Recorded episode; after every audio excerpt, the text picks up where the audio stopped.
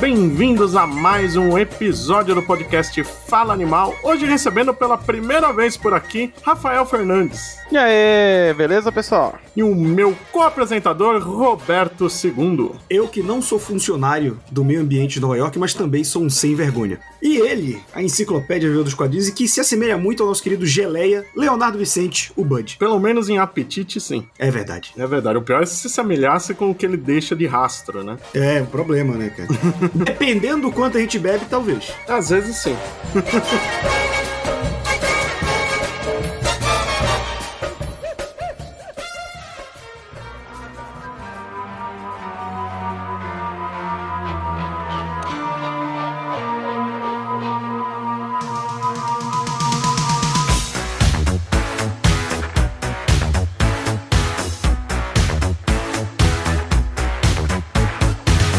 assunto é o primeiro filme dos Caça-Fantasmas, muito motivado aqui o tema pela recente morte do Ivan Reitman, né, que foi o diretor dos dois primeiros filmes. Diretor, um dos roteiristas, produtor dos outros, né? Pode ter sido criado pelo Dan Aykroyd, a franquia, mas sem o Reitman acho que não, não seria a mesma coisa. E qualquer pessoa que estivesse naquele meio tem que ser acreditada como roteirista, porque se tem uma coisa que eu percebi revendo Caso Fantasmas é que aquilo é tudo improviso, né, cara? Tudo. Cara, e eles chamaram os atores que já tinham uma tradição, né? Um, um estilo de improviso. E quem não improvisa, você vê que tá travado. Que tá, tá assistindo meio assim do tipo, caramba, o que eu faço? O texto foi Winston, pro né? lixo. o O Winston Winston, a tá muito assim, Janine. né? Tá to- todo mundo pensando assim, lascou. A Sigourney Weaver, tem uns momentos que ela olha assim pro Rick Moranis e pensa, eu te odeio tanto, eu quero que você pegue fogo. Todos nós olhamos pro Rick Moranis assim. Não, nunca. Rick Moranis é um herói aqui da minha casa. Ele é um herói. Se for pro Bill Murray, a gente entende. Ele é engraçado por ser chato. Nossa. É verdade. Mas realmente, né? Porque o Caso Fantasmas, apesar de ser uma comédia sobrenatural, tem um começo muito maluco, porque o início do projeto é uma pesquisa séria, feita por várias gerações da família do Dan Aykroyd sobre o sobrenatural. Era um negócio que vem, acho que desde o bisavô dele, se eu não me engano, passou, passou, passou de, de uma geração para outra. Ele não pesquisou tanto, mas teve acesso total à pesquisa da, da, da família. E a partir daí ele falou: pô, podia fazer umas, uma comédia sobrenatural, estilo aquelas coisas antigas dos anos 40, 50. Que Abbott a- e Costello, ele cita e tal, né? isso, é, exatamente. Ele cita tudo isso, só que a ideia original dele era muito mais maluca e ia sair muito mais cara, né? Era pra ser um. No futuro, em outra dimensão onde viviam os fantasmas. Mas aí, quando ele mostrou o roteiro pra Columbia, né? Que não era nem Sony época, ele mostrou pra Columbia, sabe? Pô, calma aí, né? Freia aí que né, custa dinheiro essas coisas, meu filho. Aliás, eu falei errado. É, tá certo, é isso mesmo. Foi o, o tataravô dele que, que era um pesquisador bem respeitado, que inclusive escreveu um livro sobre o sobrenatural. Isso, ele usa o livro do pai dele, né? Que é o Peter Também. H. Aykroyd com a Angela, né? Angela Narf, Narf, acho que é assim que fala.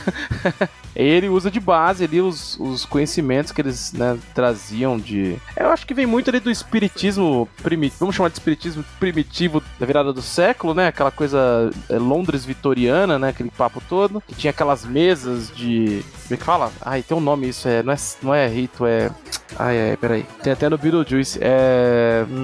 Esqueci o termo. Aquelas mesas que as pessoas se reuniam, faziam um círculo, né? Davam as mãos e meio que chamavam um espírito pra conversar e tal. E aí nessa, nesses ritos aí de conversa com o além, que ele cresceu no meio disso, né? Então ele meio que trouxe esse monte de elementos pra fazer um- esse roteiro que você tá falando, meio muito doido, né? Que tinha ali um- uma preocupação zero em entrar num orçamento, né?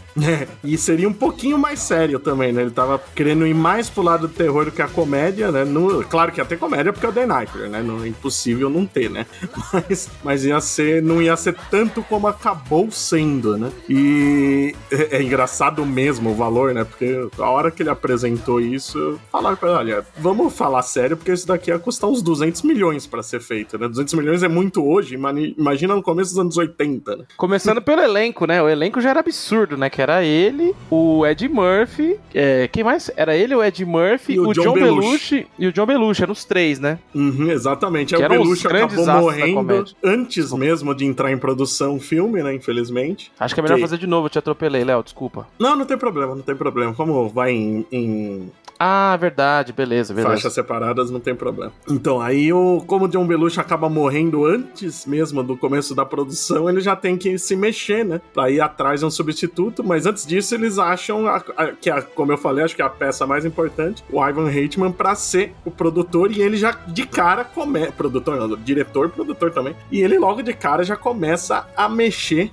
no roteiro, né? Porque o roteiro, além de ser muito diferente, ainda não estava 100% pronto. Já tinha coisas escritas especialmente pro John Belushi, que já não ia usar. Sabes que uma das poucas coisas que continuou igual do, do, do roteiro é que já tinha o Stay Puft desde o começo. Do resto, quase tudo se mexeu. Ou pode ter sido pouco, a maioria foi muito, mas acabou mexendo em praticamente tudo, né? E de um, de um orçamento de 200 milhões que eles brincaram no começo, começo ficou algo em torno de 25 e 30 milhões. O que pra época era bastante, né? Pô, muito dinheiro, cara. Era bastante, né? Mas esse é um filme que saiu por pura teimosia dos envolvidos, né? Que tudo dava errado no meio do caminho, né? O John Belushi morreu, o Dan Aykroyd sempre quis chamar o Ed Murphy, né? até porque era a, aquela turma de comediantes daquela época, né? Era muito unida, né? A maioria deles já tinha feito muito projeto junto no Canadá, aí depois no Saturday Night Live nos Estados Unidos, que é uma cópia de um, de um programa programa canadense que tinha na época, então tava fácil. O Reitman acaba chamando Harold Ramis, né? Que foi fazer o Egon, que eles já tinham trabalhado juntos antes, e o Ramis também mexe no roteiro. Disse muito que a, a maior, a, as melhores partes do roteiro são dele, né? É, dessa turma aí que se formou, né? Esse, esse pessoal que era oriundo. Ele tinha um pessoal que era do National Lampoon, né? Que tem os filmes ali do Clube dos Cafajés, entre outros longas que formavam essa galera ali, né? Que tem. Era meio que um pessoal meio dividido em dois núcleos de humor, né? Então você tinha um pessoal ali que fazia parte da, da, dos filmes da National Lampoon e tinha esse outro pessoal de outros programas de humor que eram até concorrentes do, do Saturday Night Live, com o próprio Rick Moranis que a gente citou aqui e tal. E dentro dessa junção, o cara que era o cérebro de roteiro aí, além do Ivan Reitman, que era, na verdade, só o, ele é do projeto Caça Fantasma, mas dos outros projetos todos dessa turma, era o Harold Ramis e ele meio que é considerado aí um dos principais roteiristas de cinema de humor de todos os tempos. Assim. Então tem muita coisa que ele fez bacana, né? Fez o Feitiço do Tempo, né? Que é o Dia da Marmota. Ele fez uma porrada de coisas ou colaborou em alguns projetos que são considerados aí é, pontos importantes da história do humor no, no, no cinema. E aí o grande problema era elenco, né? Porque o Ed Murphy, o Dan Aykroyd tinha em mente, mas não chegou a convidar ainda nesse ponto. E o John Belushi morto, né? Então a, a primeira pessoa que o Aykroyd pensou em chamar foi o Bill Murray, que ele chamou. Só que o Bill Murray, né? A gente sabe que ele é um, ele não é um humano, né? Ele é uma lenda viva que não, não trabalha em termos humanos. Então ele raramente tem um contrato num filme. Ele, você chama ele, ele fala assim e você fica esperando ele aparecer. E foi isso que aconteceu, né? Tanto o Hateman o Aykroyd estavam recebendo uma pressão desgraçada da Columbia, porque eles falaram: bom, vocês convenceram a gente falando que vai ter o Bill Moore. Cadê o contrato? Cadê um telefonema dele? Ele aceitou e desapareceu. Tava viajando, tá? Ele apareceu no dia de começar a gravação, horas atrasadas. Vamos ver que ele faz isso até hoje. Sim, né? diz que ele sempre fez. Ele fez o Gomes, né, cara? Ele tava na França, né, cara? É, tava na França, é isso mesmo. É muito maluco, né? Muito engraçado.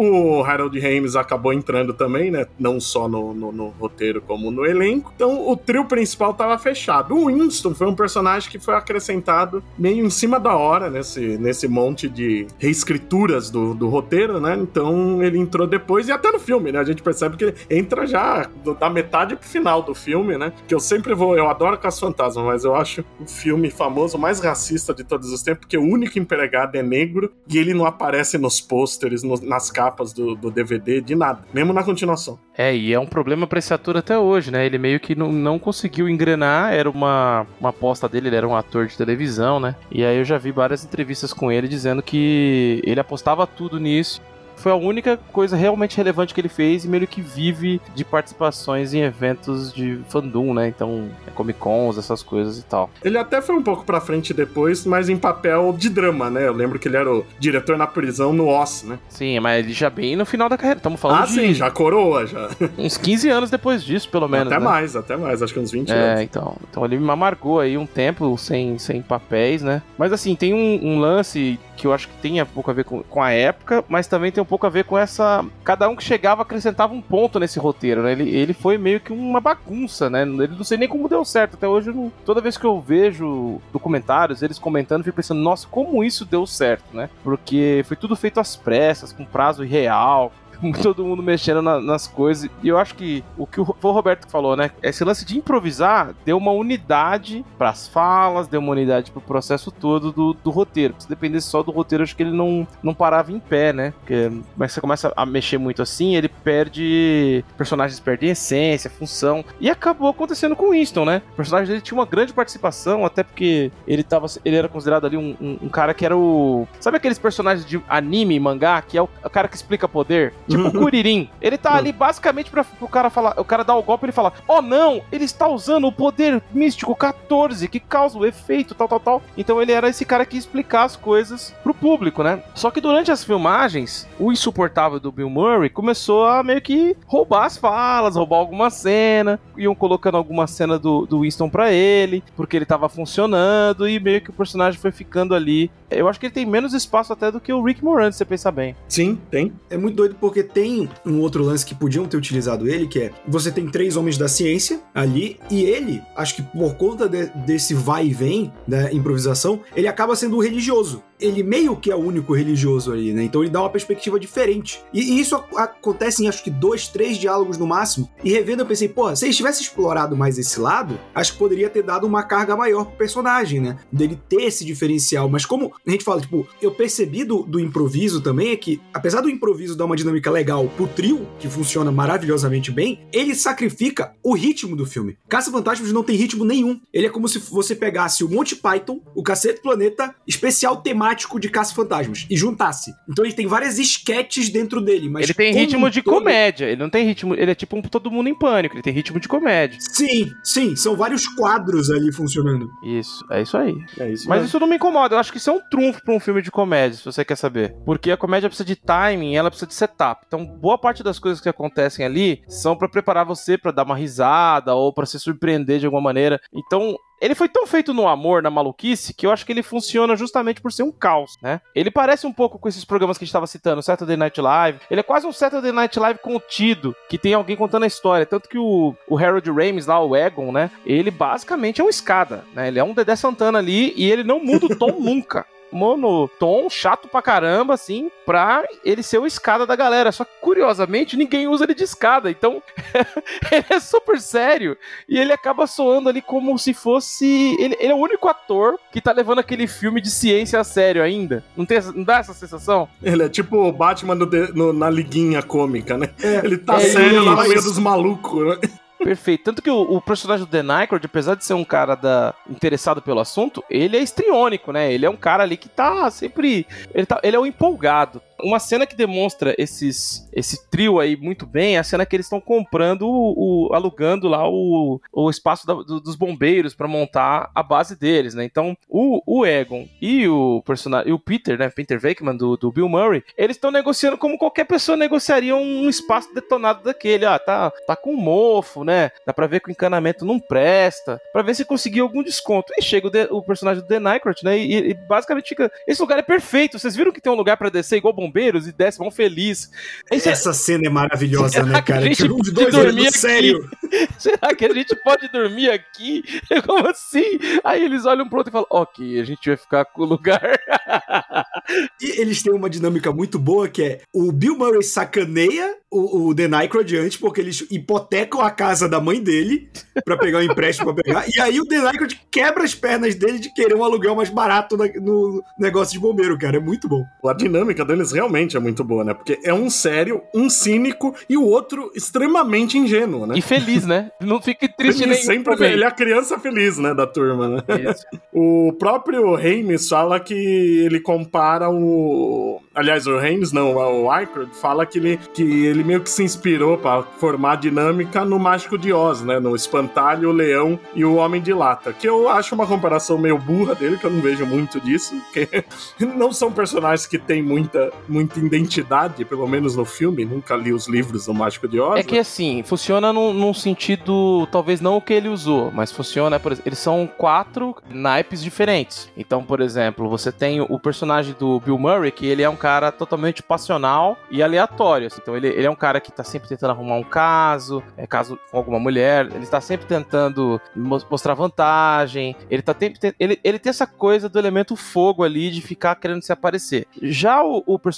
do Egon, ele é um cara do elemento ar, ele é um cara inteligente, ele fala muito bem, mas a comunicação dele é muito clara, mas ela nunca é profunda, ela nunca é uma comunicação emocional, ele nunca se preocupa muito com a coisa material, é sempre uma coisa muito técnica. Já o personagem do Winston, ele é o cara de terra ali. Ele tá ali por, por grana, ele é o cara que tem uma, uma solução menos etérea para aquilo tudo. Ele, tipo, acredita em Deus, ele tem uma pegada bem é, cidadão comum no, do, é, do, do, Harlem ali, daquela região do, de Nova York. E por fim, você tem o Aykroyd, que é um cara de água, ele é extremamente passional, ele é extremamente apaixonado por aquilo, ele gosta dos caras. Pode ver que, tanto que no, na, no, no filme novo que dá continuidade, ele é um cara que ainda tá apaixonado por isso. Então, nesse sentido, que é a estrutura de narrativa que tem no Mágico de Oz, você tem os quatro naipes, e aqui você tem os quatro naipes representados neles.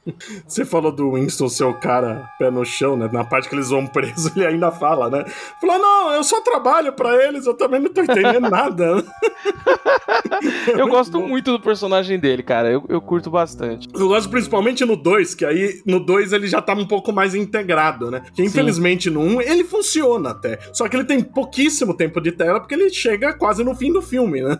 Aí no 2 ele já tá desde o início e ele fica muito amigo do personagem da Aykroyd, aí ele é usado melhor, né? Embora o filme seja pior, né? Mas pro, pro papel do Egon é interessante que o Rames entrou primeiro só como roteirista, né? Não demorou muito pra ele acabar sendo convencido para atuar também, mas eles chegaram a pensar em outros comediantes, né? Então é, é uma verdadeira galeria de quem é quem da época, não só comediantes. Chevy Chase, Robin Williams, Richard Pryor, Christopher Walken, John Lytle, Christopher Lloyd, Jeff Goldblum e Michael Keaton. E o Tom Hanks também, olha só. Nossa. E o Steven Gutenberg, olha, ia ter o Marrone nos, nos Casos Fantásticos. O Tom Hanks, ele ia casar bem no, no papel do Dan Aykroyd, cara. O, o, o, Tom Hanks, nessa época, ainda era o garotão também que fazia... É, ele só fazia comédia, né, nessa é época. É verdade, é verdade. Mas, assim, é interessante como essa é uma época rica de, de astros, né, da comédia nos Estados Unidos, né? Você tem ali um monte de gente se formando. Pode ver, um monte de gente que tá pra trabalhar e que ia dar certo, sabe? Se você pensar bem, ficaria diferente, mas daria certo. Sim, é.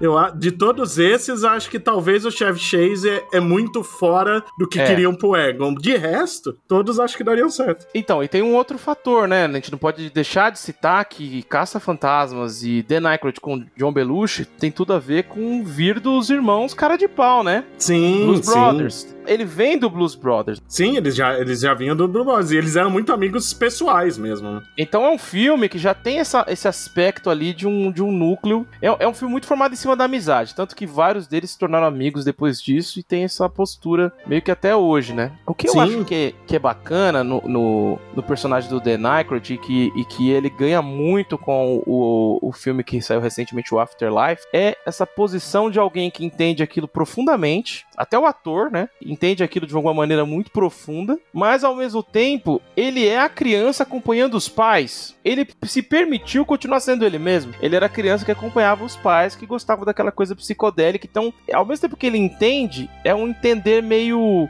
Eu tô indo num parquinho de diversões? Faz sentido? É tipo a gente trabalhando pela primeira vez no que a gente gosta, todo empolgado. Só que ele esticou isso é... pra toda a vida, né? isso, só que, que é bem diferente de outras coisas que eu já vi ele fazer, né? Então, ali ele tá muito essa coisa de eu tô fazendo uma coisa muito familiar, muito pagando aqui um, um, um bad karma do passado, alguma coisa assim. ele entra muito nessa pilha, né? O Harold Ramis, ele, ele já é um cara mais técnico, então, mas ele era muito famoso na época também. Ele tava estouradão também ele se oferece para atuar, não é uma coisa do tipo, ele tá forçando. Quando ele diz, os caras falam, meu, fechou um timaço, sabe? Basicamente, é, seria um, um, grande humorista aceitando, se colocando na posição de, ah, eu quero essa vaga. E de repente os caras olham e falam, caramba, a gente não sabia nem como falar, né? É, um ele disso. mesmo deve ter se empolgado no roteiro, né? Falou, pô, isso daqui tá ficando bom, né? eu Sim. quero participar. Na hora que muda, né, que o, que o Reitman, ele muda de uma coisa de ficção científica meio anos 50, vamos chamar assim, né, aquela era atômica, econômica para uma parada cotidiana, vamos botar um monte de cara que, que são demitidos da faculdade, são professores universitários e decidem montar um negócio. Na hora que ele coloca isso, a obra ganha um tom de proximidade com o público muito grande, principalmente com o público norte-americano, que tem essa coisa de, da mentalidade de empreendedorismo, né? Tem tudo isso daí, e, e isso é um dos grandes temas do filme, apesar de não, não ser muito lembrado, né? Ele é muito liberal, esse filme, porque a estrutura do filme toda gira em torno da cidade e, su, e sua burocracia atrapalhando esses jovens empresários de fazer seu serviço. é verdade. Ele, é, é, fácil o pessoal se identificar com eles. É, exatamente. O pessoal norte-americano. Fácil. E por isso que eu acho que tem esses quatro perfis e ter um ator negro, apesar dele não ter um papel tão decisivo, ali junto é importante. Então acho que pro período histórico, que ainda tava. que não era tão fácil ainda, nós estamos falando que de uma mudança de 20 anos, né? Nem isso. 12 anos, que 68. 20 anos, é. 68 você tem ali os, os as manifestações sociais, 69 você tem o, fe, o festival do Harlem, tem uma parte de coisa acontecendo, mas a mistura ainda é muito difícil de acontecer. E ele entra ali, ele não é rejeitado em nenhum momento, isso é super importante, pelo menos na minha leitura, né? Ele não é um cara que os caras rejeitam ele, os caras super abraçam ele, tanto que no 2 é como você tá falando, ele é mais um dos caras. É, é no 2, como ele tá desde o início, muda muito a, a dinâmica. Eu particularmente gosto de vários aspectos do 2 que eu não vejo no 1, um deles eu acho que o vilão é muito legal. por incrível que pareça, acho muito bom, assim. Eu vi um cara postando na internet que ele, pro quarto do filho dele, ele, ele mandou imprimir aquele, aquele quadro, né? Só que versão pôster, e botou em cima da cama do bebê. e a esposa esfaqueou ele, né? Depois. Achei maravilhoso. A sorte dele é que a esposa nunca viu Caça-Fantasma, é, né? Porque no outro dia ele tava divorciado.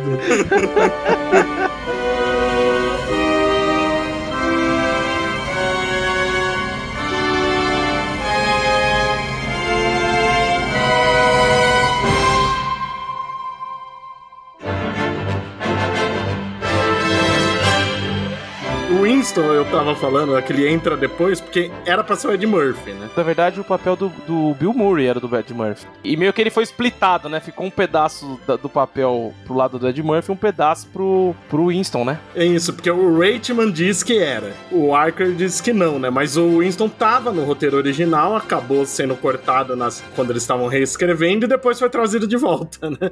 E eles, em certo momento, pensaram no Gregory Hines. Isso eu queria ver, porque o Gregory Hines manda muito bem comédia na história do mundo do Mel Brooks. E tinha também o John Candy, né? Que, que ele era pra ser o papel do Rick Moranis. O John Candy simplesmente leu o roteiro, não gostou do papel e não aceitou.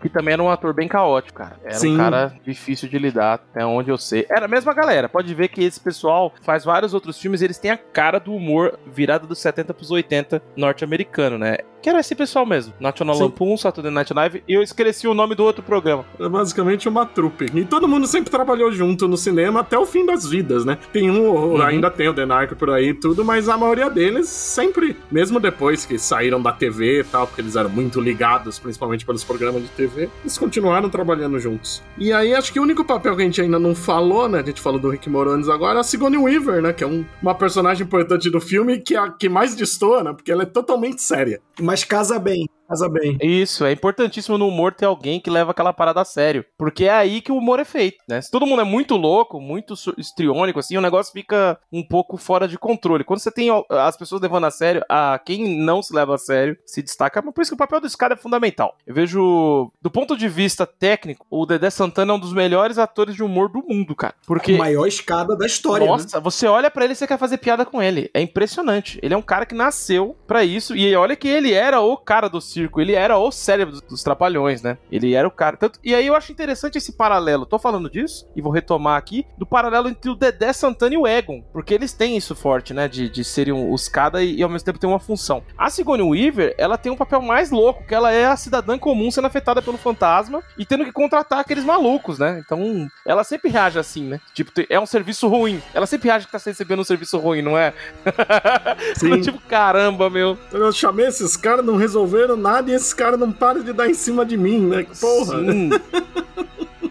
é muito bom. E para ela, chegaram a pensar na Daryl Hannah, né? Que nessa época fazia muita comédia, né? Uhum. Também. A Julia Roberts, que nem era famosa ainda. E a Kelly LeBrook, a Dama de Vermelha. Kelly LeBrook, que casou com o Steven Seagal depois. Nossa, Olha eu tinha lá. esquecido desse detalhe, é verdade. Falou Kelly LeBrook foi o que veio na minha mente. Mas, assim, na época do Caso Fantasma, da Sigourney Weaver já tinha feito quantos Alien? Dois? Ela tinha feito um. Um só, um. O dois um. é de... O dois ainda não tinha saído. Não, ainda o dois não. é de 86, se não me engano. Vem na sequência, é isso mesmo, de 86. Né? Ela tinha um já era sucesso absoluto, né? E ela, ela já, já, desponta, já despontou neste como uma heroína de ação, né? Porque ela sobrevive, ela querida com a situação toda e tal, ela, ela é meio assexuada. Final Girl também, né? Não tem aquela coisa de que manja de terror. Uhum. Eles pegam uma mulher, tiram a sexualidade dela de alguma maneira e tentam transformar ela num, num representante ali dos caras, meio que pra surpreender o público. Isso é coisa de, de slasher. Eu, eu, particularmente questiono isso. Eu acho que ela, ela é uma mina do começo ao fim, ela é foda nesse filme, no Alien. E aqui ela tá num papel muito de boa, né? Tipo... Você vê que ela tá se divertindo, né? Fazendo, né? Dá pra perceber. Cara, como a gente falou, a parada do improviso tem direto cenas que dão uma escapada da risada da galera de fundo, assim.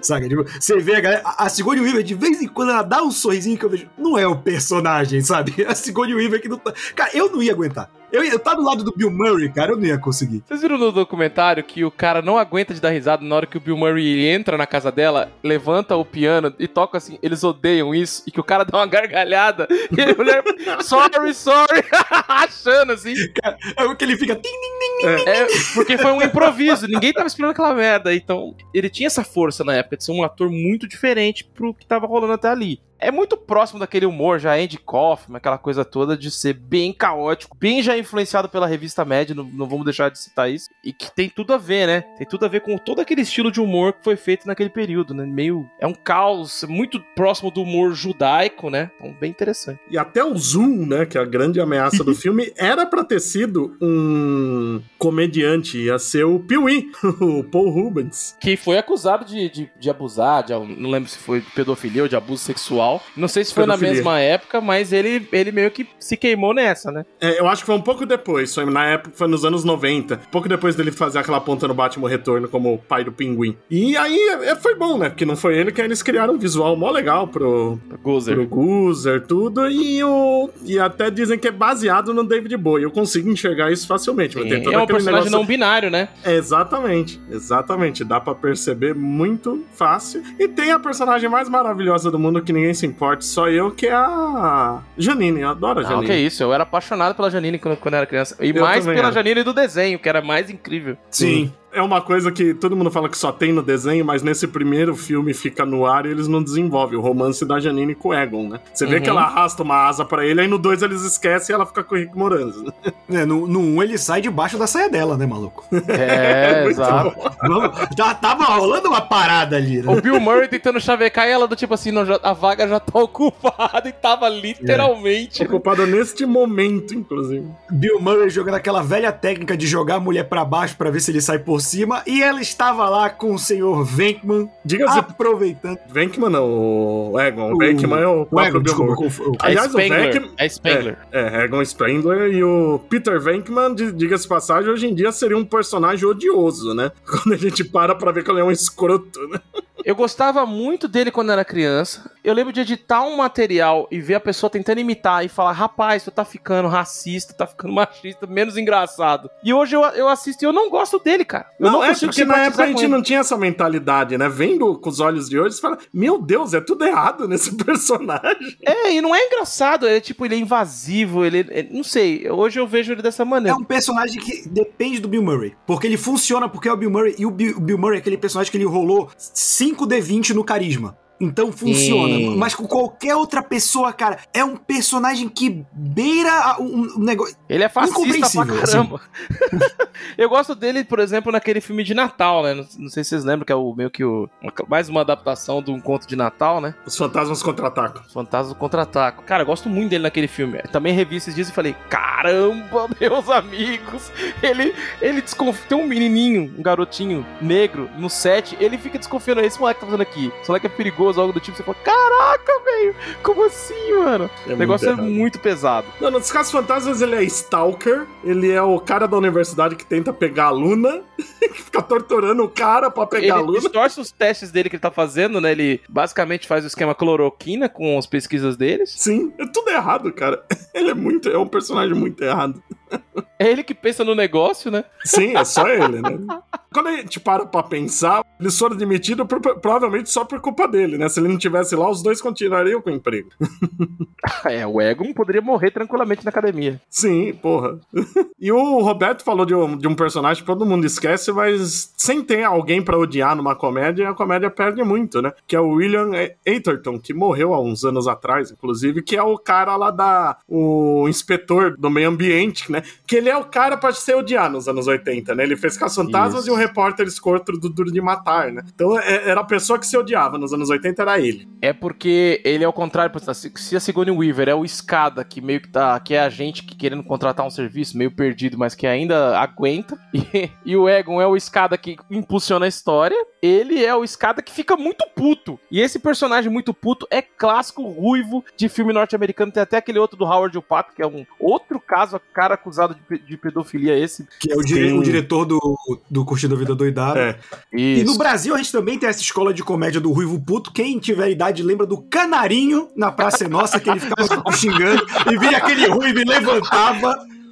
Desculpa. é porque eu tenho uma relação muito boa com o Canarinho, cara. Eu conheci o Canarinho, velho. A lenda. Cara, ele é muito baixinho, deve ter 1,30m, cara. Que aí eu adorava, eu adorava o Canarinho, que ele sempre deixava o cara puto de cara. Não, porque eu queria falar que a sua mãe, aí vinha o carinho, é uma vagabunda! Aí vinha- o cara segurava o canarinho pela cintura e levantava. E sempre tinha uma analogia de pinto na bunda, que é, ô, ô, grandão, teu tico-tico tá encostando no meu fubá aí. Aí ficava um negócio muito bom. A Era comédia brasileira é maravilhosa. Era muito bom. cara. E tem uma coisa também, que tem uma personagem que virou uma sequência de sonho no filme, né? Vocês lembram que tem aquela cena que o Dan Aykroyd sonha que tá... tran- Dá a entender que é sonho, né? A ideia do- do- dos produtores foi que fosse sonho, que ele tá transando com uma fantasma. Diz que aquilo é uma coisa que tinha no roteiro pra ter um relacionamento do Dan Aykroyd com uma fantasma. Eles começaram a pensar e falaram, não, isso vai, vai ficar muito fora da história e pode Ah, causar quase problema, né? Tenho quase certeza que foi culpa. Na verdade, pela época, não. Acho que o maior problema foi mesmo os efeitos especiais que estavam fazendo a toque de caixa. Sim, sim. Você sabe que o filme, quando tava faltando um ano pra estrear, ele ainda não tinha o roteiro pronto, não tinha o início das filmagens marcadas e nem o estúdio que ia, eh, que ia fazer os efeitos especiais contratado.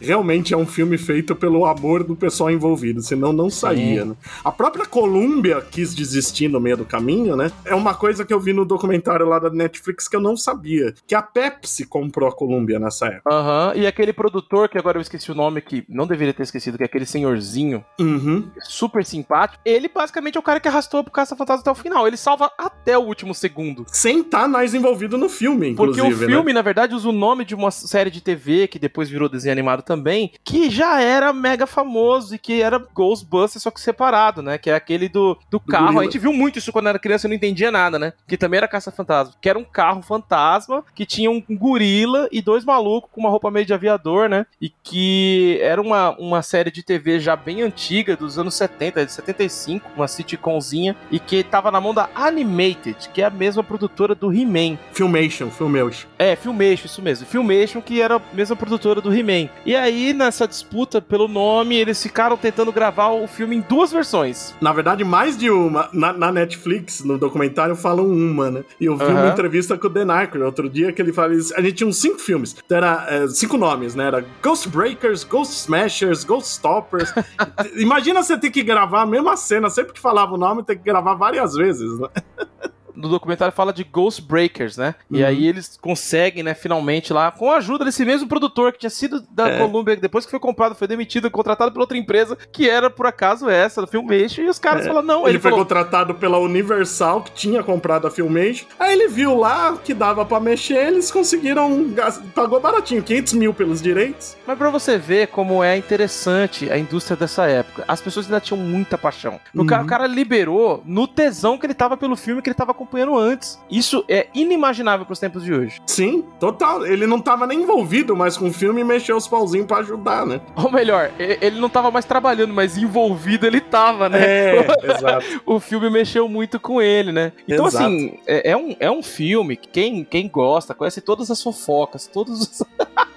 Todos os rolês, mesmo antes do documentário eu já conhecia várias coisas. eu- é, é muito bom mesmo, assim, o universo é, de bastidores do Caça Fantasmas ele, ele é muito atraente além do próprio filme. Aliás, uma lenda urbana que sempre se falava é que o Geleia é o John Belushi, né? Aí no documentário você vê o cara que fez, fez o molde, né?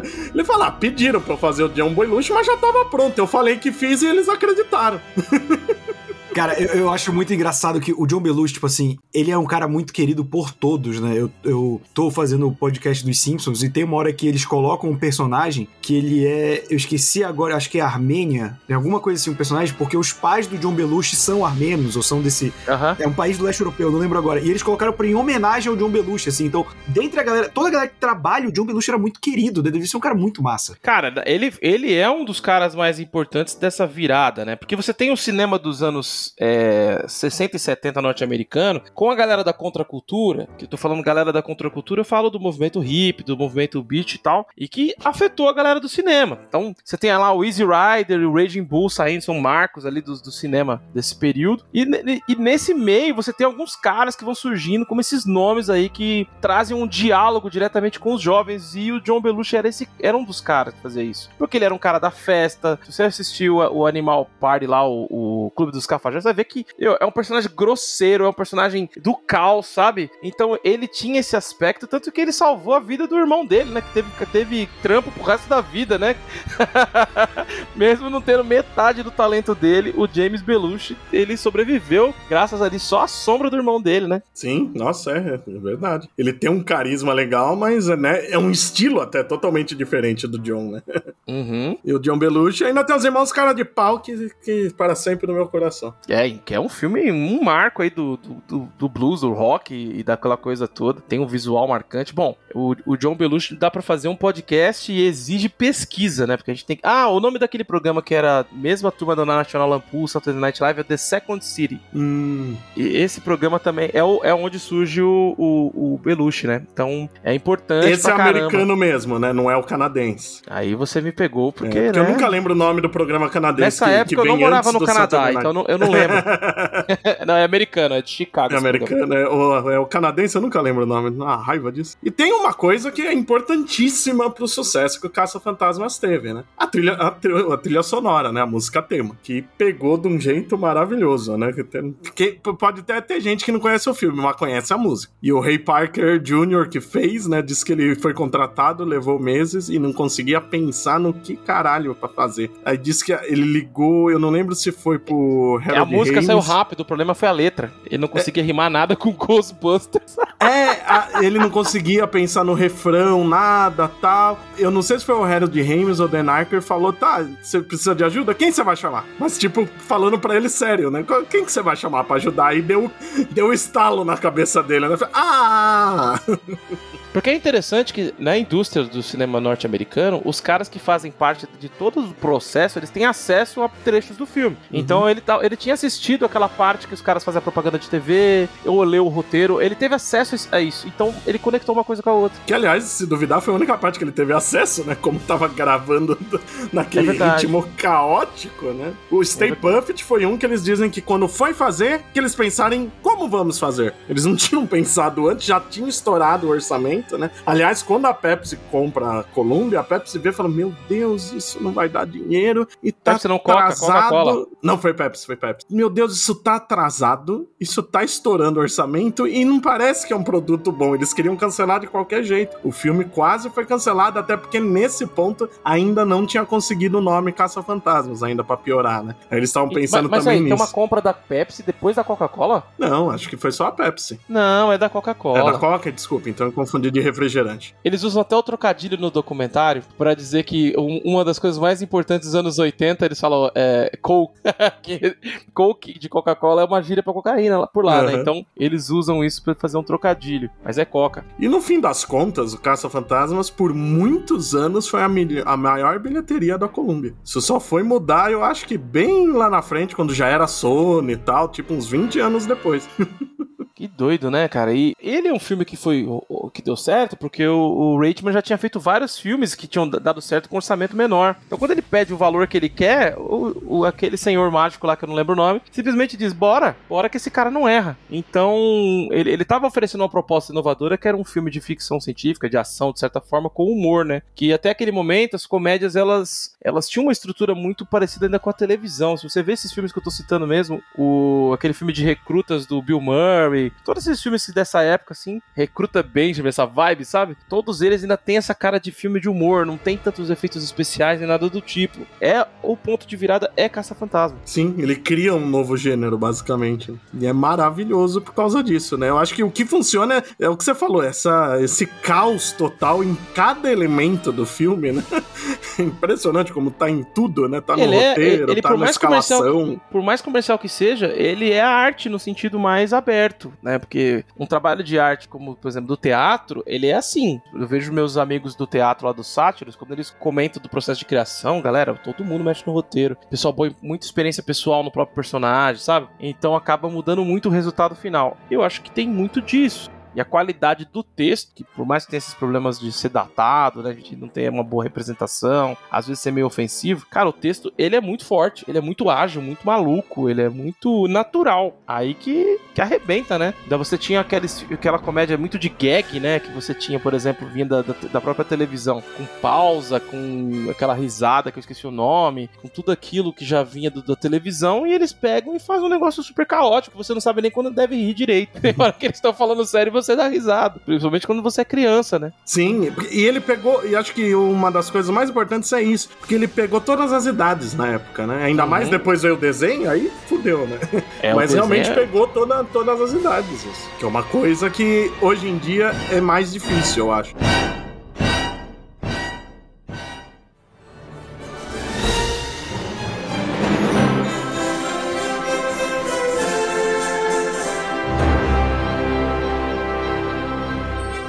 Coisa que sempre me incomodou, né, que eu, eu acompanho Caça Fantasma há um tempo e, e antes de, de ter tanto acesso, hoje a gente tem acesso a quase todo tipo de informação, fofoca e tal, né? E até mesmo antes desse documentário, me incomodava muito a, a questão que surgiu entre o Bill Murray e o Harold Ramis, né?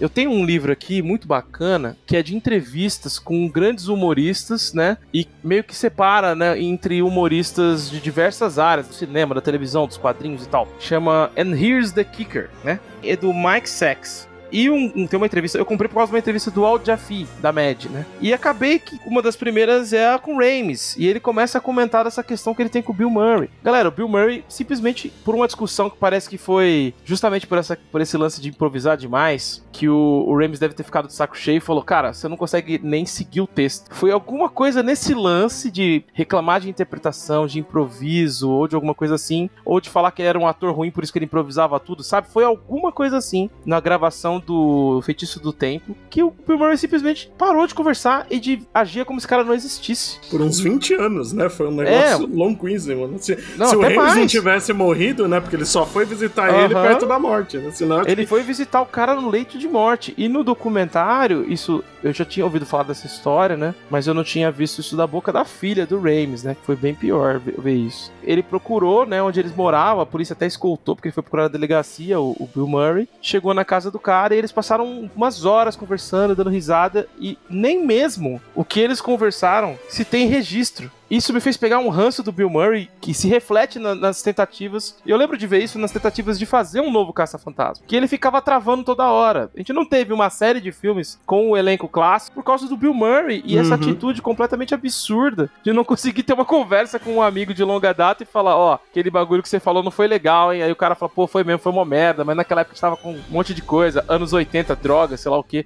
Não houve essa tentativa. Então, Pra mim, o Bill Murray parece mais com os personagens dele do que devia. É, o improviso é porque ele tá sendo ele mesmo, né? é, e era nisso que eu ia chegar. Então, revendo Caça-Fantasmas, eu revi pra gente gravar aqui pela milésima vez, eu já tinha revisto esse ano, pra vocês terem uma ideia.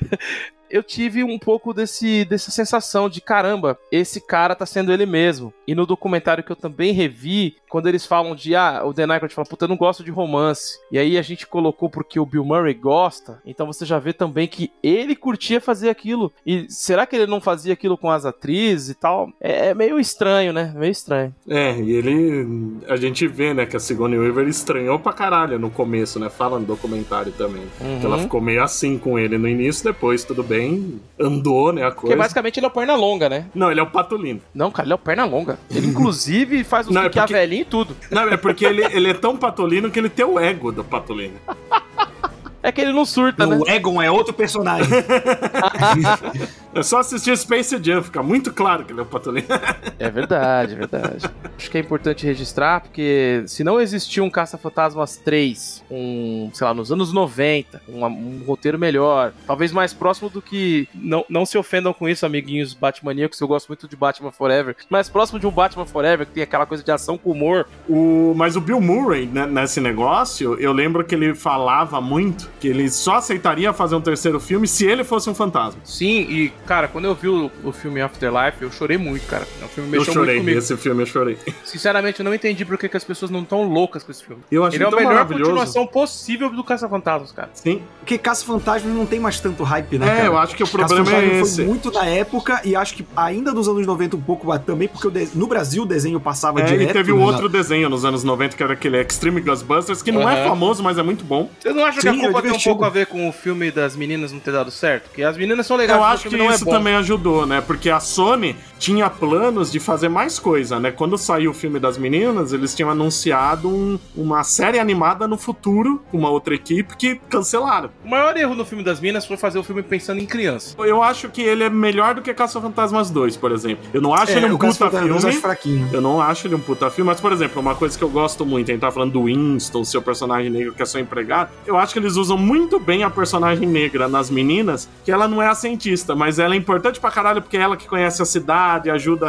ajuda nas coisas, e eu acho que eles souberam usar muito bem isso. Os personagens no filme das meninas são ótimos, até o, a, os conceitos são muito bons. Eu acho que a trama eu é muito Eu vou dizer que eu não gosto da Melissa McCartney no filme. Mas isso é preconceito teu. Eu não gosto dela mesmo, mas os, as outras personagens eu gosto muito. A menina lá que, eu, que é, a, é a, a Egon mulher, né? Ela parece muito Egon do Cara, Aquela Egon, ela parece o Egon do desenho, é maravilhoso. É cara. muito Egon do desenho. Ela é, ela é maravilhosa, eu adoro ela no filme. Eu acho que o problema do filme com as meninas foi que você pega uma franquia que o hype de Caça Fantasma quando o filme delas saiu já tinha acabado, ou seja, você não vai atrair um público novo necessariamente. Você atraiu todo o hate do nerdola reaça, né, porque era um filme com mulheres, e você ainda de certa forma não, não acena tão positivamente, apesar de ter os, os personagens do primeiro, não, pro original. Então, é óbvio que você não tem que pensar no Nerdola reaça, né, quando lança. É ter os atores do primeiro, né? E é um filme ruim, cara. Porque quem foi falando assim, não, essas minas são da hora, vai ser legal, que nem eu fui, cheguei lá e saí do tipo assim, agora não tenho mais argumentação pra bater com os Nerdola, que o filme é ruim mesmo. Eu não acho ele ruim, eu não acho ele um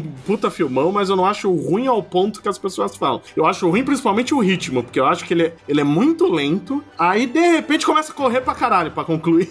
e eu acho as duas principais chatas, a Melissa McCarthy e a menina que fez a Mulher Leopardo lá, não lembro o nome dela agora. Eu acho. Eu esqueço. Eu gosto, eu gosto das duas, então, então não, não me incomoda. Mas não é tanto. de gostar ou não da atriz. A Melissa McCartney eu não gosto, a outra eu costumo gostar. Mas nesse filme eu não gosto das duas. E as duas coadjuvantes eu acho bem melhores.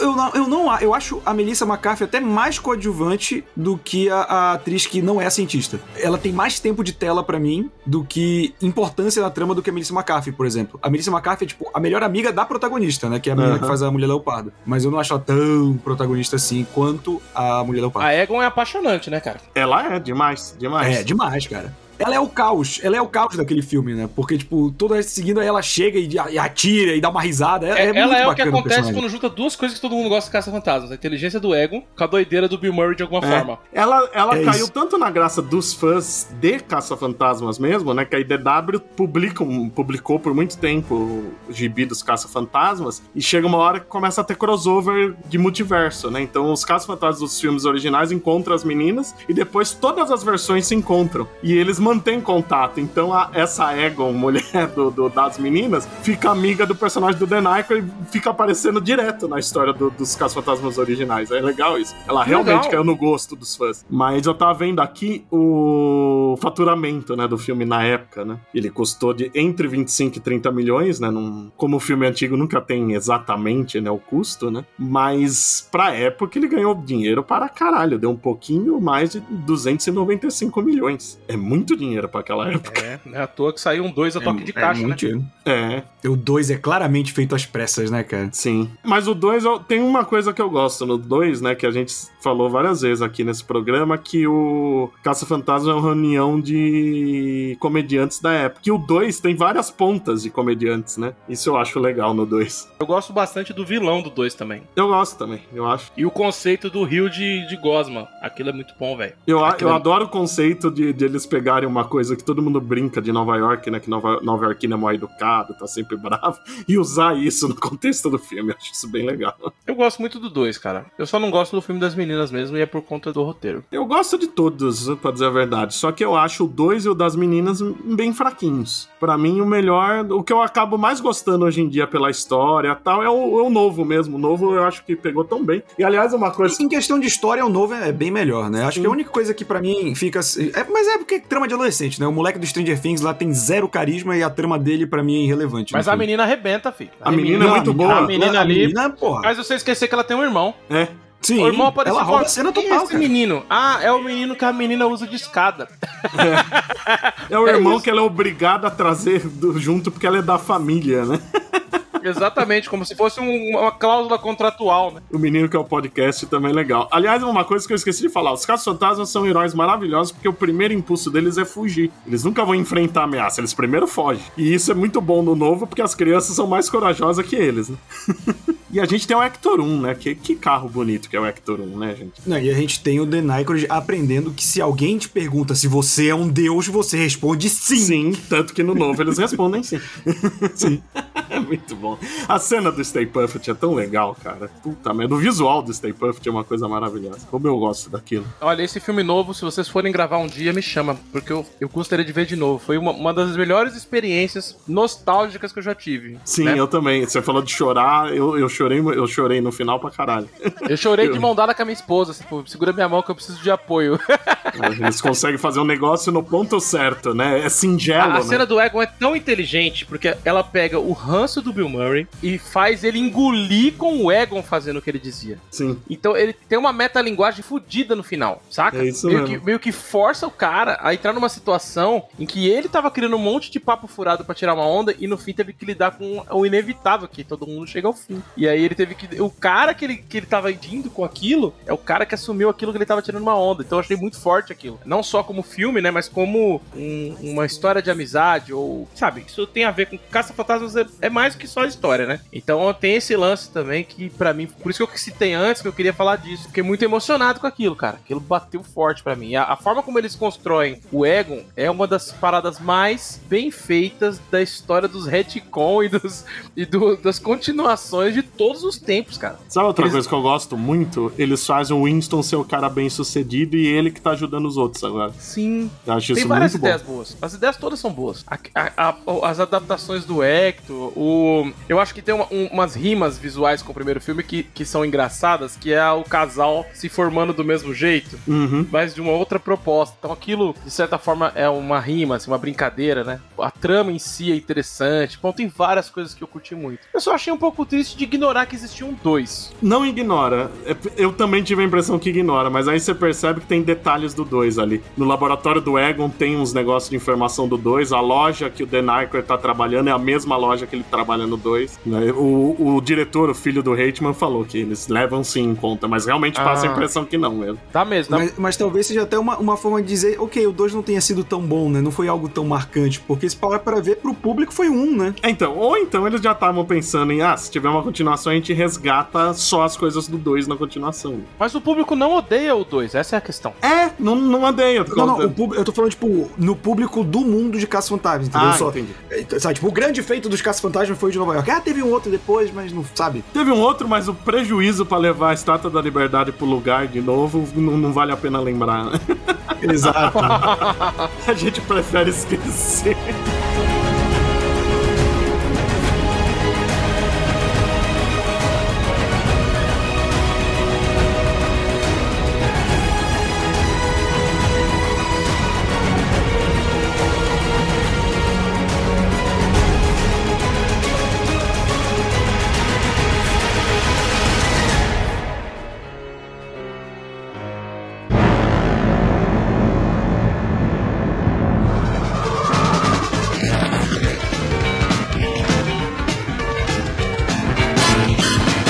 Coisa que a gente tava falando do caos todo, que é a história, né? É legal que é, é um filme sobre fantasma. Eles abrem um leque, né? Porque tem fantasmas, o, o Guzer é um deus, tem possessão, tem transformação de humano em monstro, né? Tem tudo, né? É um negócio de fantasma, mas de repente vai aparecendo tudo. É uma puta loucura mesmo, né? É muito da hora. Esse filme novo trouxe melhorias pro outro, né? Tem detalhes. O chocolatinho que o Bill Murray, lá, o Peter Venkman, entrega pro Egon, que depois aparece na jaqueta dele lá no futuro. Tipo, ele guardou como se fosse uma lembrança. Então era um personagem muito frio. Ele praticamente é, é reapresentado como um personagem que tinha Asperger ou alguma condição assim que ele não conseguia expor tanto o que ele sentia, mas sentia várias paradas. Não sei se Uhum. vocês têm essa sensação. Tem, tem. E eu vou dizer que eu, eu, eu sou uma das poucas pessoas que sempre teve o Egon como preferido. Eu também. Eu sempre, eu sempre gostei mais do Egon, cara. Eu adorava o Egon. Foi muito bom ver que o filme novo gira em torno dele. Que, aliás, né, se parar pra pensar que ele é Extreme Ghostbusters, que foi a segunda série animada, também, né? Ele era o único dos antigos em atividade, né? Era ele, a Janine e o Geleia. Aliás, o Geleia é um, é um marco, né? Como ele no filme não tem importância nenhuma, né? Embora seja o primeiro fantasma que eles capturem, né? E depois que o desenho ele se tornou tão importante, né? Nossa, e, e esse, pra mim o defeito desse filme é não ter o geleia, desse último filme Afterlife. É, eu achei também. Porque mesmo das meninas, eles põem uma, ge- uma geleia, né? Mas no eu novo- esperei até os créditos finais. Eu tenho uma cena, agora eu não lembro se é o fantasma que, que os meninos perseguem ou no final, quando aparece aqueles, aqueles raios saindo e tal, mas eu acho que é o que eles percebem, porque se não me engano, é um fantasma que eu não lembro se tem no desenho, mas era da linha de brinquedos do desenho. Hum, que legal. Aquele que cospe já é um. Me Então, ele mesmo, é isso que eu tô pensando. ele tem esse personagem do desenho animado que me lembro. Ah, tem, é que eu lembro do boneco, eu não lembrava se no desenho Uhum. mesmo ele tava lá. Eu, eu não tenho muitas memórias do desenho mais, porque quando entrou na Netflix eu tentei ver, eu vi um episódio e falei, é, não dá mais pra ver. Eu não consigo rever essas coisas, né? Então eu evito. Pra não, Ah, não, pra eu tentei, falei- vi só um episódio e falei, ah, deixa. não, não é mais pra mim, não. Uma coisa que eu achava legal no desenho, que a gente pensando em Caça-Fantasmas, meio que quem viu o desenho tem isso já embutido na cabeça, é o mundo que existe dentro da máquina de capturar fantasmas. Sim, isso é uma coisa que eu queria que explorassem no cinema. É como se aquela máquina vermelha que fica no- lá na, na- na base fosse um, um, um portal, de certa forma, né? É um ela, limbo, ela, né? ela, ela é um limiar exatamente entre o limbo, ela, ela permite mandar aqueles caras pro limbo. Então, por ser uma porta, quando eles saem, saem por lá. E aquilo é muito legal no desenho. Eu lembro de um episódio que o Geleia é preso, né? E eles têm que tirar Uhum. ele de lá. É, e o Geleia é um personagem muito bacana. Infe- Infelizmente, ele não, ele não ganhou espaço no cinema. Eu lembro quando ele tinha a série dele. Sim, e era muito bom. A dublagem aqui no Brasil era maravilhosa. É. Nem sei quem fazia, mas Ai, Uma eu- força na lá desci. Era muito bom. Era Quantas muito bom. pessoas não tiveram o apelido de Geleia por causa do Geleia? Verdade. É, depois, acho que no meu patamar, só que acho que até um pouco maior, foi o Gollum do Senhor dos Anéis, que virou o apelido pra moleque magrelo feio, né? É. Foi. Mas aí é a pessoa que já tá morrendo, né? Pra aparecer com o Gollum. Caralho. Ai, o Geleia não! Não, aí já tá morto, não tá morrendo. Geleia é o Quilos Mortais, velho. eu vejo Quilos Mortais, eu só penso no Geleia. Eu gosto de comer lá na, na hamburgueria da Limited Edition, que eles têm um geleia em tamanho natural pendurado, né? Ah, é muito bom Dependendo aquilo, da- do, do lugar que você senta, você tá comendo hambúrguer com a bunda do geleia na sua cara. É bem legal.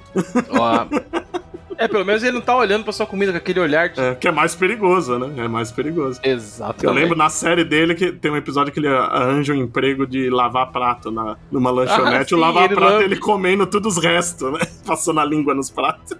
Cara, que personagem bem feito no desenho, né? E é interessante, essa época tinha um estilo de fazer desenho muito marcado, como tem hoje, né? Então você tinha ali o, o- o alívio cômico, você tinha várias questões ali, né? Tinha uma estrutura muito sólida, né? Agora eu fiquei numa dúvida, eu vou fazer uma pergunta meio que eu não pesquisei, não vi, mas que ficou Hum. surgiu enquanto eu comia. A produtora que faz o desenho do Caça-Fantasmas é a mesma que tinha o nome dos Caça-Fantasmas? Não, não. É a própria Columbia que faz o, o desenho do- dos Caça-Fantasmas do filme. Só que teve uma coisa que teve probleminha. Quase teve probleminha judicial. Uma vez eu achei na internet, no YouTube, o primeiro vídeo de proposta do desenho, né? É tipo a abertura, mais ou menos. É quase igual a abertura que foi, que foi ao ar. Só que tinha o rosto do- mais parecido com o dos atores. Eles tiveram que mudar. Ah, entendi. Eles tiveram que mudar. É, é quase igual a abertura, um pouquinho diferente o começo tal, mas é, acho que devia ser o, o- o storyboard da abertura que eles já tinham pronto, só que você vê que o visual era totalmente idêntico. Winston com bigode, todas essas coisas. Que, Eu sempre que- me pergunto, quem que dublava isso nos Estados Unidos? Os próprios atores? Eu acho que não, vou até ver isso rapidinho. Cara, a, du- a dublagem, eu sei uma curiosidade envolvendo Bill Murray, que eu acho engraçadíssima da questão do desenho, é que falam que o Bill Murray odiava a dublagem do personagem dele, porque ele falava que o cara que dublava ele parecia o Garfield. E aí, anos depois, quando teve o filme híbrido do Garfield, quem dubla o Garfield é o Bill Murray. Maravilhoso, né? Ele realmente paga todos os karmas dele. hein? Nossa, isso só me faz odiar ele mais. Eu tô numa fase muito ruim com o Bill Murray, espero que ele me convença do contrário, mas pra mim Não, tá. mas ele é mesmo, cara. Ele é um cara talentoso que é meio bem escroto. Por isso. Então, e de repente ele parou de fazer filme, porque ele. É, acho que as pessoas meio que. Peraí, né? Ó, vamos ver aqui. Vozes. É, nenhum deles. Ó, Arsenio Hall era o Winston? Caralho. Deixa eu ver se ele era o Winston mesmo. Lorenzo Music era o Peter Venkman, não sei quem é. Teve dois dubladores, David Cooler e Lorenzo Music, Frank Wynn. Arsenio Hall era o Winston. Arsenio Hall é o cara que é o serviçal do Ed Murphy no Príncipe em Nova York. Ah! E era um grande comediante Era, também. ele foi, depois ele teve um talk show por muito tempo. Que tem um episódio maravilhoso que ele entrevista o Jason, quando sai o Jason em Nova York. Não, e a continuação do, do, do Príncipe de Nova York eu achei honesto. Eu assisti Sim, eu gostei também. Eu gostei também. Eu achei legal que que tá- ele foi o Winston. Wesley Snipes tá maravilhoso, né? Tá, eu adoro Nossa, que ele cara. falou que aquela cena da dança, ele, por causa da Covid e tal, ele não ensaiou e todo mundo tinha ensaiado. e Ele teve que improvisar tudo na hora. Bom, e aí o desenho então é uma galera nada a ver. Ah, então tá bom. E ninguém famoso, só Arsenio Hall. de- No elenco, o único famoso é ele. E quem dublava o Geleia no Brasil? Essa é a informação que o público merece. Ah, essa eu vou procurar mesmo que merece, que eu adorava. Eu lembro que eu imitava certinho na época. Hoje em dia eu nem lembro direito como era. Eu, inclusive, eu vi o filme para gravar este podcast dublado, porque a dublagem do filme também é É boa, maravilhosa. eu vi legendada, mas a dublagem gosto. realmente é boa. É, não, E o serviço de streaming está com a dublagem clássica, não tem dublagem nova por cima, é maravilhoso. Esses filmes dessa época, dos anos 80 pra trás, dá pra dizer que é dos anos 80 pra trás, você pode assistir as duas versões que são experiências diferentes. Essa que é a parte doida. Zé do Caixão, que, era, que não- fazia a voz dele mesmo, era dublado por um cara, é outro nível com a dublagem daquele cara que dublava ele na época. Vocês já viram isso? Vocês já viram como é que era os filmes? do- Vocês já assistiram o filme do Não, Zé do. Caixão, os três primeiros? Então, tinha um dublador. Ele não fazia a voz dele. Não tinha captação direta. Então, ele era um cara que fazia uma dublagem em português super correto. Cara, é outra proposta. É outro Eu lance. Achei aqui a, a dubladora, apesar que é no desenho, mas eu acho que eram as mesmas vozes. Bom, no desenho, no, no filme os Geleia nem falam. É a Sônia Pérez que faz a voz do Geleia. Sônia Pérez. E eu vi que o o Wendell Bezerra fazia o Luiz, o personagem do Rick Moranis no desenho, que era uma criança no desenho. Sim. Que legal, Tem né? esse Que boneco, que orgulho. le- Bom, é, eu tive, tive algum esse boneco do Geleia, perdi as comidas e fiquei triste. Ah, eu tenho ele sem as comidas que eu comprei usado. Né? Bom, pra fechar, a gente já falou bastante, acho que uma rodada, a gente, cada um falando o que mais gosta no filme. E eu acho que tem muita coisa que a gente gosta, capaz, é capaz gente querer falar mais de uma, inclusive.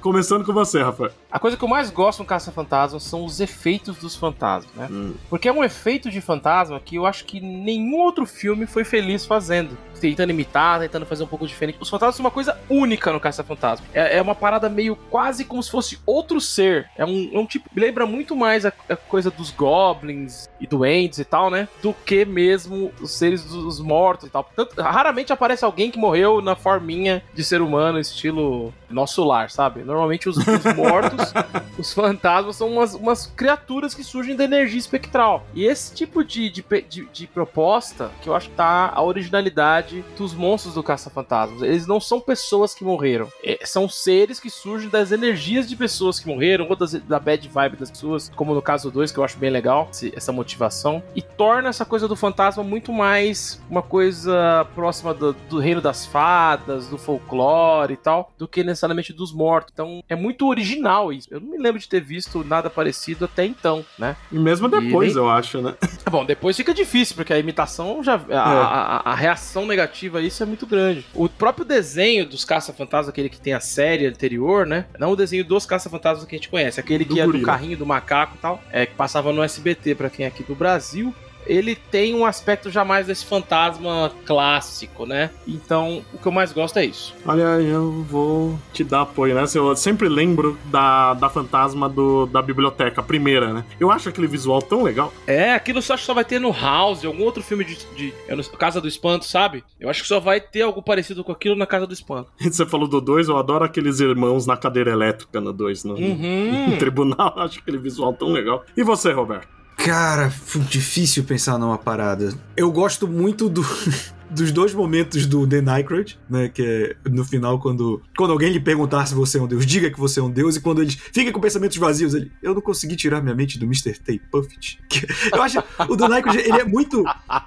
Ele é muito garoto, cara, e ele tem uma cara de novinho aí na época desse filme. A gente compra a ideia. Quando a gente vê quando é moleque, o The Nycrod, se a gente estivesse ali no meio, o que a gente ia fazer merda? O The Nycrod é o merdeiro da parada, sabe? Ele fica fazendo um milhão de confusões, é muito bom, cara. E assim, eu gosto muito do Bill Murray, eu gosto muito do, do do Egon, mas o Dan Aykroyd nas trapalhadas dele, cara, eu, eu acho fantástico. Você acha que quando eu era moleque eu adorava isso. Ele é o coração do filme, né? Sim. Ele Sim, é ele é totalmente você, coração. Eu gosto da dinâmica entre eles. Todas as melhores cenas eu acho que é quando tem dois ou mais deles na, discutindo alguma coisa, tentando descobrir o que tá acontecendo. Ou, por exemplo, a gente falou da cena do Winston religioso, ele conversando com o The no carro, que acho que é a hora que eles estão indo pro, pra base deles quando explodiu lá o, onde eles guardam os fantasmas, que eles têm essa conversa. Pô, você não acha que a gente tá vivendo o apocalipse? Não fala dos mortos se levantarem e tal. É, eu acho que eles desenvolvem muitos personagens nessas conversas. Não são cenas longas, mas são cenas que, que eu acho que conquistam gente. Eu sempre, por mais que todo, toda história precisa de um bom roteiro, eu acho que às vezes principalmente coisa que tem continuação ou é uma série e tal, muitas vezes sobrevive com um roteiro ruim pelo fato de a gente criar um afeto pelos personagens. E o Caso Fantasmas em um filme conseguiu isso, né? A gente sai só nesse primeiro filme de uma hora e quarenta, sei lá quanto, adorando os personagens. A gente gosta de todos eles, mesmo o puto do Bill Murray com todos os defeitos que a gente ressaltou aqui. É um elenco é... muito carismático, acho que é um dos mais carismáticos da história do cinema. Assim, é, você gosta de absolutamente todo mundo, personagens que ninguém ia se importar tipo do Rick Moranis, a gente falava dele na escola, porque a gente adorava o Rick Moranis, que era o nerd que a gente se identificava, né? Ah, não, o Rick Moranis poderia estar na vingança dos nerds, altos papos. Aquela ele coisa ia se encaixar toda. bem lá. é, era a maior tristeza nossa ele não tá lá, sabe? Parece besteira, mas era o tipo de coisa que a gente pensava na época. A gente vê um filme, não era só ver um filme, você tinha que contar pros amigos se eles não viram. Então tinha muito de imaginação. Você mudava o filme, você contava de outro jeito, é, você discutia assim muito essas coisas de ah, e se tal coisa, e tal coisa, né? Como eu falei, e se o, e se o, o Rick Moranis estivesse no, no Vingança dos Nerds, esse tipo de coisa, eu acho que o Caça-Fantasmas é um filme que tem muito disso. Com o desenho animado, ele ganha muito essa, lingu essa, essa linguagem de você ver no desenho animado e você mentalmente, como criança, projetava no filme aquelas paradas que você gostava. Você sentiu isso também? A gente viu o desenho e aí assistiu o filme. Eu, eu, eu vi o, o, o geleia, não era só o geleia do filme, era o geleia do desenho animado ali de alguma maneira. Sim. Vocês entendem o que eu quero dizer? A gente meio que somava o quebra-cabeça. Por isso que eu acho o 2 legal. Aliás, você falou isso do, da- da- do como a gente preenchia na cabeça o desenho, o filme. Anos 80 e anos 90 era muito comum um filme virar desenho. Eu acho que é uma moda lançada com os caça-fantasmas, né? Será? Faz sentido Eu acho mesmo. que sim, cara. Eu acho que sim, porque depois, pode lembrar, teve Rambo, Robocop, Conan. Eu adorava o desenho do Robocop do Rambo, era muito estranho. O do Rambo era muito ruim. Eram desenhos de, de filme pra adulto e que os caras não podiam matar ninguém, né? O Conan, a, a espada transportava os caras pra um lugar místico. O Robocop só tirava em cenário pra derrubar os caras, pegar alguma É. coisa. Era maluco. Bom, o do cara. Robocop era bem legal, cara. Não, era bom, mas era muito bizarro que, tipo, ele é, sabe, a função máxima da, da mão armada do Estado e ele só, tipo, dispara em teto, em parede. Sabe um que era muito bom? Esqueceram de mim. Esqueceram de mim era muito bom, Esqueceram velho. de mim. Eu não lembro do desenho do Esqueceram de Mim. É aquele que ele tinha luva e a que luva nunca fazia desejos. Ele batia três vezes com a mão assim na luva. Nossa, isso era do Esqueceram de Mim. Pra mim já era outra coisa, é verdade. Eu tinha Aham. esquecido. A punk, a levada da brega, o desenho animado é fudido. Punk elevada Beck era muito eu bom. O gostava. desenho animado gostava. era outro level, que tinha o Glomer. Cara, É, tinha o Mix. Explique dela. Uhum. Era o Batmirim dela.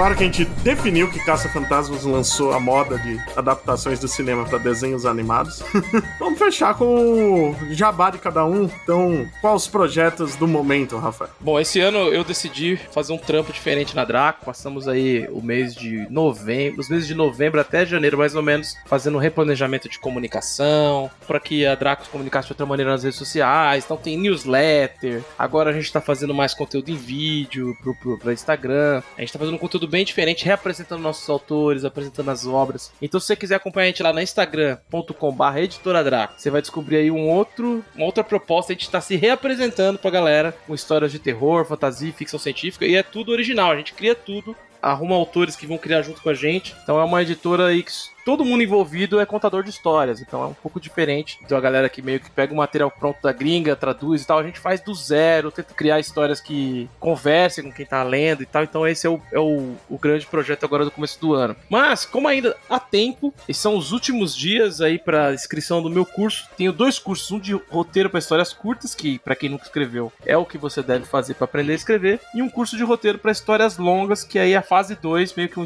um curso intermediário. É só entrar lá na editoradraco.com barra cursos e a gente tá para começar agora já nessa segunda que vai sair. Na terça ainda dá para se inscrever no curso básico. Se passar aí uma semana, a gente pode fazer um combinado e te passo a aula para vocês por fora, dá pra gente conversar. Mas é isso. Ah, Valeu, Rafael. O Carlos lá do Mansão N sempre faz propaganda do seu curso que ele já fez, então. Sim. E você, Roberto? Bom, pra quem gostou de me ver falando besteira aqui, eu também falo besteira lá no youtube.com barra a hora suave, que a gente tem vídeo de série, de quadrinho, de videogame, de cinema, tudo mais da- do mundo da cultura pop. Até meu cachorro decidiu se manifestar agora enquanto eu estou falando. E eu também tô toda sexta-feira com Leonardo Vicente no Momento Suave, que é o resumo de notícias da cultura pop da semana. E agora eu tô com meu novo projeto. Toda terça-feira eu te amo, Dr. Zaius, o podcast que fala episódio a episódio de Os Simpsons. E pra finalizar, o homem que mais tem jabá no mundo, o senhor Leonardo Vicente. O Fala Animal também é um site que fala principalmente sobre quadrinhos, mas igual aqui o podcast, a gente fala também de filmes, cinemas, um pouquinho de game, porque eu sou pobre e não tenho videogame. Então visite lá falaanimal.com.br, siga nas redes sociais também, no Instagram e no Facebook como Fala Animal e no Twitter como Fala Animal Site. Além disso, eu tô lá toda quinta-feira assim, quinta toda quinta-feira assim, toda quinta-feira não, é ótimo. Quinta-feira sim, quinta-feira não, no Mansão Wayne podcast do Batman, lá com o Roberto também e companhia. Escrevo na revista Mundo dos Super-Heróis também, praticamente toda edição tem coisa minha, alguns projetos por vir pelas editoras Heróica e Script, e recentemente comecei a escrever no novo site, o tangerina.ol.com.br. Obrigado por ouvirem, lembrando que o Fala Animal sai quinzenalmente às segundas-feiras. Até mais, valeu pessoal.